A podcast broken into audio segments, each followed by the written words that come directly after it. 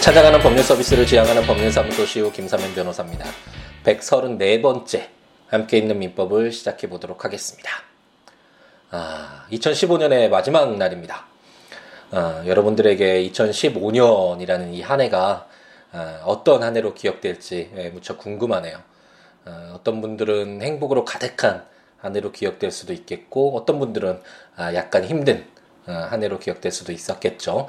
아, 개별적으로 아, 각기 이 한 해를 어떻게 채워갔는지는 다 다르겠지만 어, 어쨌든 마지막 음, 날이니만큼 2015년 오늘 하루 좀 소중히 채워서 2015년 전체가 아름답게 기억될 수 있는 그런 시간이었으면 하는 바람을 가져봅니다.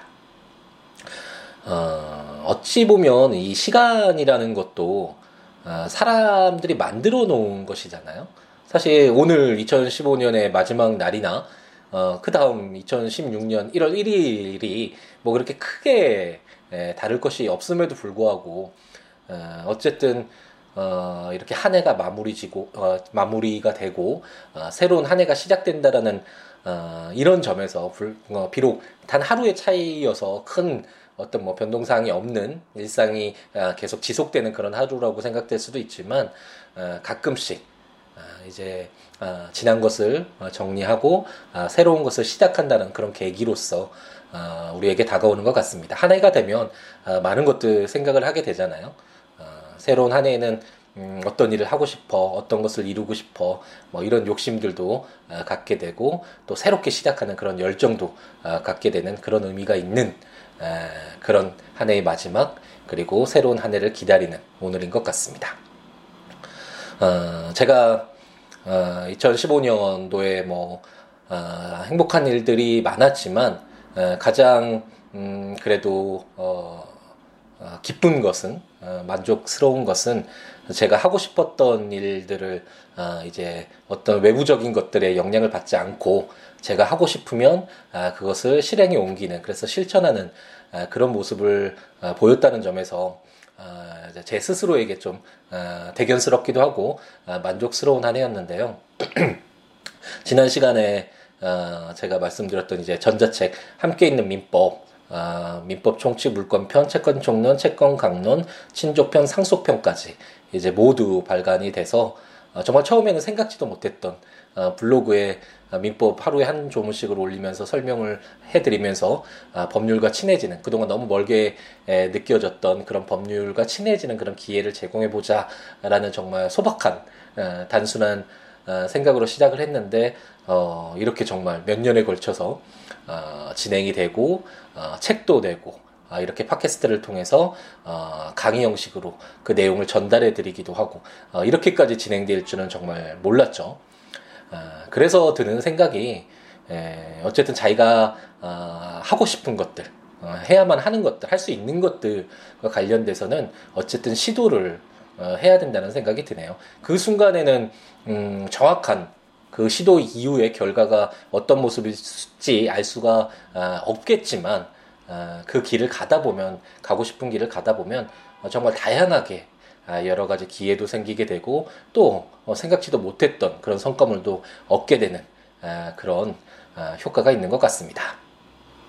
어, 제가 14살 때부터 삶과 죽음에 대해서 고민이 아, 있었는데요. 그리고 아, 이 삶과 죽음에 대해서 이해를 하고 나를 설득해서 앞으로의 삶을 어떻게 채워갈 것인가를 아, 결정하는 것을 그렇게 스스로를 설득시키는 것을 삶의 목적으로 목표로 삼았었는데 에, 그게 이제 아, 작년에 에, 어느 정도 음, 제 스스로의 설득이 아, 이루어졌고 아, 그런 내용들을 담아서 아, 올해 에, 얼마 전에 이제 성공한 인생이라는 에, 그런 전자 책도 이제 발간을 하게 됐는데 그 책에 있는 내용 아, 한번 읽어 아, 드려보도록 하겠습니다. 이 내용이 맞는지는 모르겠지만 아, 어떤 제가 방금 전에 말씀드렸던 아, 이제 2016년 새로운 한 해를 맞이해서 어떤 내용이든 아, 하고 싶은 것들 한번 생각을 해보고 그것을 시도해 볼 수 있는 아, 용기를 갖는 아, 그런 기회가 됐으면 좋겠네요.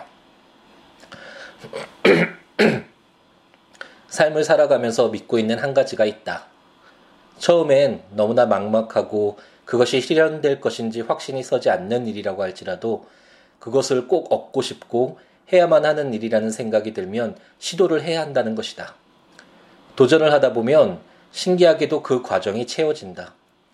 비록 자신이 어렴풋하게나마 그리고 있었던 방향이 아니더라도 성실하게 자신의 길을 가다 보면 새로운 길이 보이기도 하고 어느새 자신이 그리고 있던 모습이 되어 있는 곳을 확인하곤 깜짝 놀라게 된다.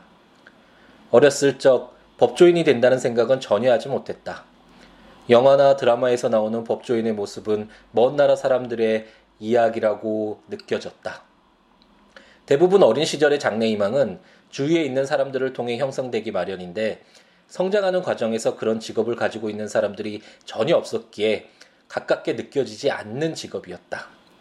비록 고등학교 3학년 때 사법고시를 합격하고 법조인이 되고자 결심을 하고 군대에서 제대한 후 사법고시를 준비하기 시작했지만 당시에도 사법고시를 합격하는 것이 멀게 느껴졌다. 가끔 대학 선배 중 몇 명이 합격했다는 소식을 들으면 마냥 신기하게 보였고 내가 과연 그 길을 갈 수 있을 것인지 확신이 들지 않았다. 하지만 그 길을 포기하지 않고 묵묵히 걸어가자 어느새 내가 사법고시 합격자가 되어 있었고 사법연수원생의 신분을 갖게 되었으며 사법연수원을 수료한 뒤 변호사라는 직업으로 일을 하고 있다. 너무나 멀게 느껴졌던 길이었지만 그 길을 가기로 결심하고 그 과정을 채워가다 보니 뒤돌아보았을 때는 처음 시작했을 때의 막연함이 어색하게 느껴질 정도로 그 모습에 어울리는 삶을 살아가고 있다. 음, 제가 성공한 인생에 썼던 에, 그 일부분을 읽어드렸는데 정말 제가 썼던 내용처럼 어, 그 길을 가고 싶다라는 생각이 든다면 하고 싶다면 어, 그것이 어떤 것이든 어, 다른 사람 뭐 어떤 외부적인 조건들 어, 너무 구애받지 말고 물론 현실적인 에, 부분을 아예 뭐 배척하고 혼자 뭐 살아갈 수는 없는 것이지만 아, 도전을 해보는 것은 정말 아, 필요하다는 생각이 들고 그 도전을 해서 시도를 하다 보면 아, 자신도 모르는 사이에 다양한 또 새로운 어떤 성취가 있고 그 과정 속이 채워지면서 결국 그것이 삶이잖아요. 살아간다는 의미이기도 할 텐데 그 시간이 지난 뒤에는 지금 처음 시도했을 때, 처음 도전하고자 하는 마음을 먹었을 때 그 장면이 어색하게 느껴질 정도로 아, 변해 있는, 그래서 그 어, 처음에 도전하고자 했던 그 모습으로 살아가고 있는 그런 어떤 순간들을 맞게 되지 않을까라는 생각을 해보고요. 2016년 아, 이제 내일이긴 하지만 아, 새로운 한 해를 맞이해서 어, 어떤 것을 선택을 하고 그 선택을 충실히 채워가서 아, 무엇인가 내가 원하는 것을 얻을 수 있는 에, 그런 한 해가 되기를 함께 있는 민법 팟캐스트를 들어주시는 모든 분들에게 그런 한 해가 되기를 아, 희망하면서 함께 있는 민법 시작해 보도록 하겠습니다. 아, 처음에 너무 엄숙하게 시작해서 그런가 아, 갑자기 또 법조문을 읽으려니까 좀 어색한 점이 있네요. 아, 그래도 아, 빠르게 세 개의 조문씩 에, 이제 약속 어, 드린 바와 같이 월요일, 목요일 오전 7시, 아침 7시에 올려드리기로 했고, 음, 될 수 있으면 3개의 조문을 채우려고 하니까, 아, 오늘도 빠르게 3개의 조문을 읽어보도록 하겠습니다. 저희가 지금 채권에 공통적으로 적용되는 어, 내용들을 담은 채권 총칙 규정들을 읽고 있는데 그 중에서 이제 채권의 내용이나 채권의 효력이나 뭐 여러 가지 내용들은 이미 공부를 했고 아, 채권이 소멸되는 그 부분과 관련된 규정들 그 중에서도 채권의 소멸 중에서도 첫 번째 대표적인 사유라고 할 수 있는 변제 예, 뭐 100만 원 갚을 채무가 있을 때 100만 원 갚으면 아, 그것으로 이제 채무나 채권이 소멸되게 되는 것이잖아요. 그 변제 규정들을 아, 읽고 있습니다. 그리고 지난 시간에 말씀드렸듯이 그리고 뭐 여러 차례 아, 함께 있는 민법을 어, 진행, 진행하면서 말씀드렸지만 어, 가장 정상적으로 아무런 문제 없이 에, 되는 경우들은 법조문에 에, 규정을 해둘 필요가 없겠죠. 갑돌이가 을돌이에게 100만 원 갚을 채무가 있어서 100만 원 변제했다. 그래서 채권을 소멸했다. 이건 너무나 당연한 거잖아요. 이런 내용들을 정말 어, 힘들게 괜히 종이 아깝게 아, 이렇게 법조문에 담을 필요가 전혀 없겠죠. 법률이라는 것은 기준이잖아요. 사회 질서의 기준. 어, 뭐 예전에는 뭐 법이 아니더라도 뭐 도덕적인 기준도 있었고 윤리적인 기준, 뭐 종교적인 기준 여러 가지 그 어떤 분쟁의 기준, 다툼에 해결할 수 있는 그런 기준으로서 작용될 수 있는 것이 여러 어, 가지가 있었겠지만 현대사에서는 법률이 그 기준이고 그렇다면 이 기준은 어떤 아, 다양한 이해관계 충돌이 있었을 때 그것을 해결할 수 있는 그래서 그 내용들을 담는 어, 그런 내용들이 이런 법에 입법화 되겠죠. 그렇기 때문에 이 채권의 소멸에서 변제 규정들도 뭐 갚아서 채권이 소멸됐다 이런 내용이 아니라 아, 변제 제공은 어떻게 해야 되고 만약 변제가 뭐 양도 능력 없는 소유자의 물건을 인도했거나 아, 타인의 물건을 다른 사람의 물건을 인도했거나 이랬을 때 어떻게 할 것이냐? 아니면 뭐 100만 원을 갖기로 했는데 100만 원 대신에 뭐 자신이 가지고 있는 시계를 대물 변제했을 때 어떻게 할 것이냐? 뭐 아직 갚을 날이 되지 않았는데 갚으면 어떻게 될 것이냐? 어떤 이런 어, 다양한 분쟁이 발생할 소지가 있는 어, 그런 사유들이잖아요. 이랬을 때 에, 어떻게 당사자들의 합의가 없는 없다면 어, 어떤 기준으로서 적용될 수 있는 어, 그런 내용들이 바로 어, 이렇게 법률에 그렇게 담겨져 있다라고 생각하시면 될 것이고 어, 개인들 간에 사인들 간에 발생하는 이런 여러 가지 이해관계를 담고 있는 가장 일반법, 가장 기본법이 민법이라고 말씀드렸잖아요. 에, 그렇기 때문에 민법을 읽을 때 에, 그러한 점을 어, 생각을 하면서 어, 접근하시면 아, 왜 이런 조문들이 들어갈까, 이런 내용들이 입법화되었을까를 좀 더 그래도 음, 이해하실 수 어, 있게 되지 않을까라는 생각이 듭니다. 오늘 그럼 제 469조부터 한번 읽어볼까요? 제3자의 변제라는 제목으로 제1항 채무의 변제는 제3자도 할 수 있다. 그러나 채무의 성질 또는 당사자의 의사 표시로 제3자의 변제를 허용하지 아니한 때에는 그러하지 아니하다. 제2항 이해관계 없는 제3자는 채무자의 의사에 반하여 변제하지 못한다. 라고 규정하고 있습니다. 어, 어느 정도 이해가 되시나요?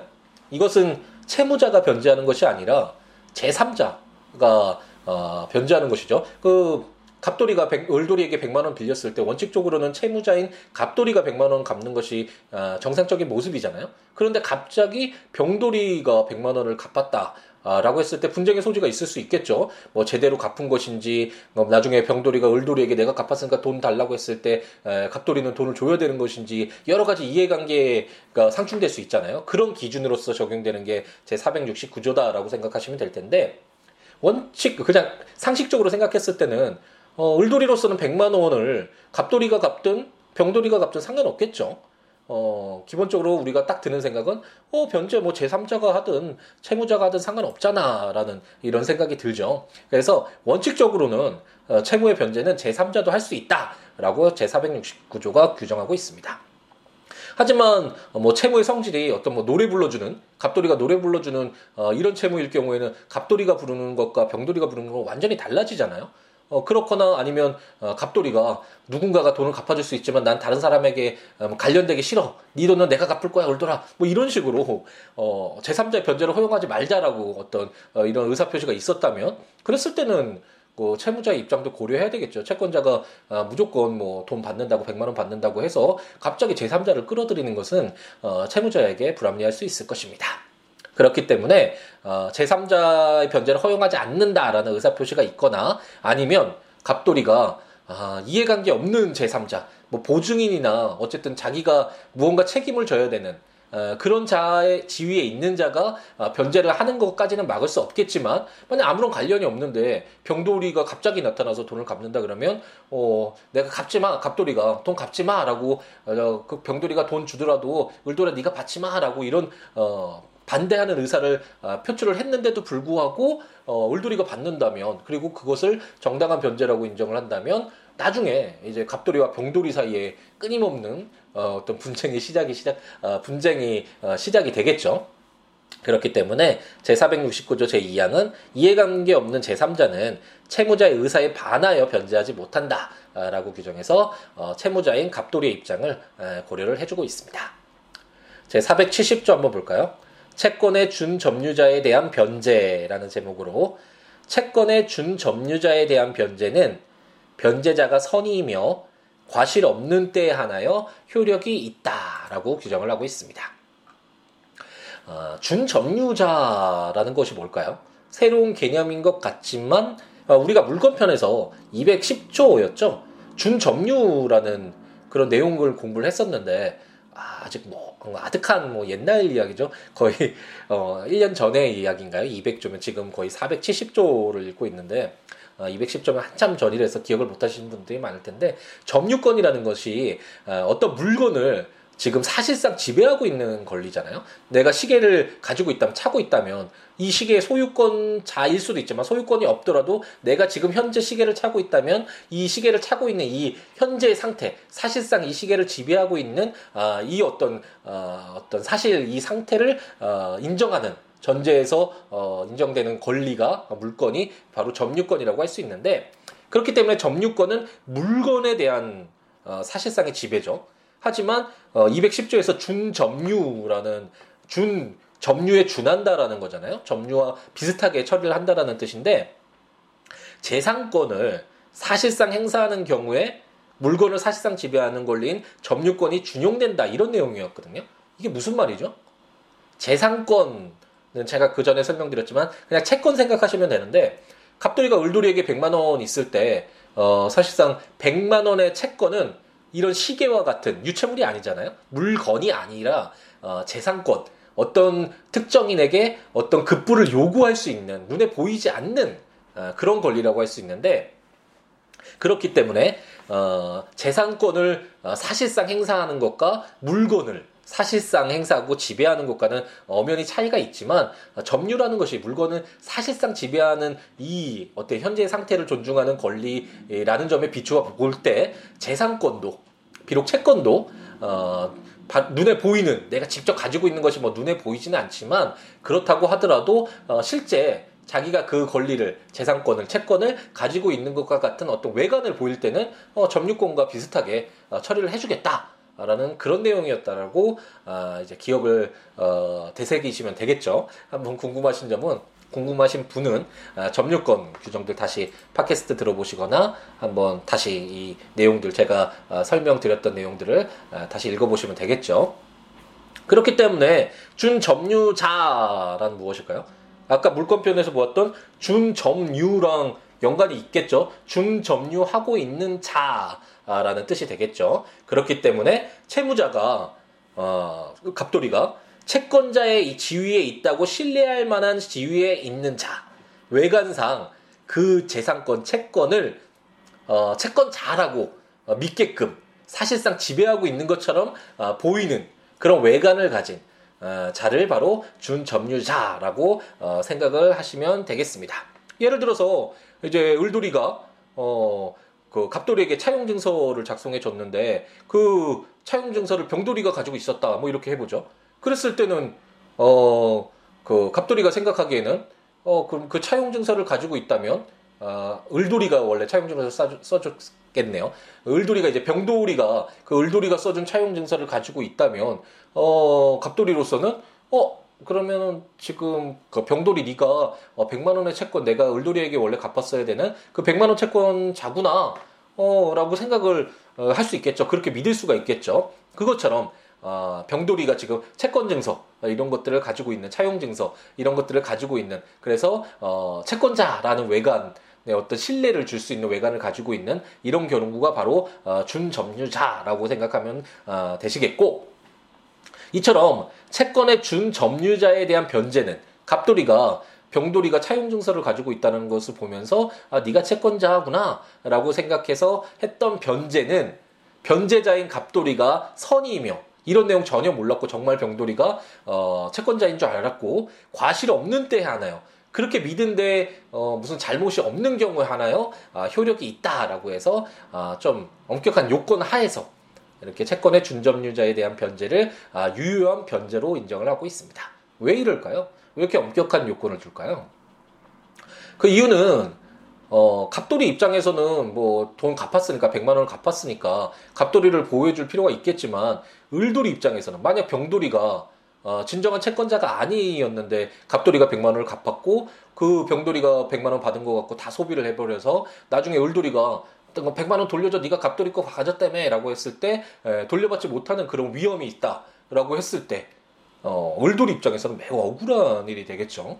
그렇기 때문에 법률이라는 것은 어, 여러 이해관계인들을 어, 조율을 하는 거잖아요. 한쪽만 유리하게 볼 수는 없는 것이니까 그렇기 때문에 어, 병돌이는 원칙적으로 채권자가 아닌데 채권자인 것처럼 보이는 그런 외관을 가졌기 때문에 그 갑돌이의 변제를 유효한 것으로 예외적으로 인정해 주는 것이지 뭐 절대적으로 뭐 그런 모습만 보이면 뭐 네가 그런 사실을 알았거나 아니면 조금만 주의해서 봤으면 병돌이가 채권자가 아니라는 거 알았음에도 불구하고 100만 원 갚아도 유효한 변제로 보거나 아, 이렇게 해서는 안 되겠죠. 그래서 그런 예외적인 에, 경우고 아, 여러 이해관계인들을 어떤 이해관계를 조율하기 아, 조율해 주는 아, 그런 규정이다라고 생각하시면 아, 될것 같습니다.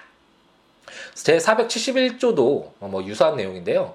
영수증 소지자에 대한 변제라는 제목으로 영수증을 소지한 자에 대한 변제는 그 소지자가 변제를 받을 권한이 없는 경우에도 효력이 있다. 그러나 변제자가 그 권한 없음을 알았거나 알 수 있었을 경우에는 그러하지 아니하다라고 규정을 하고 있습니다. 아, 약간 다르죠.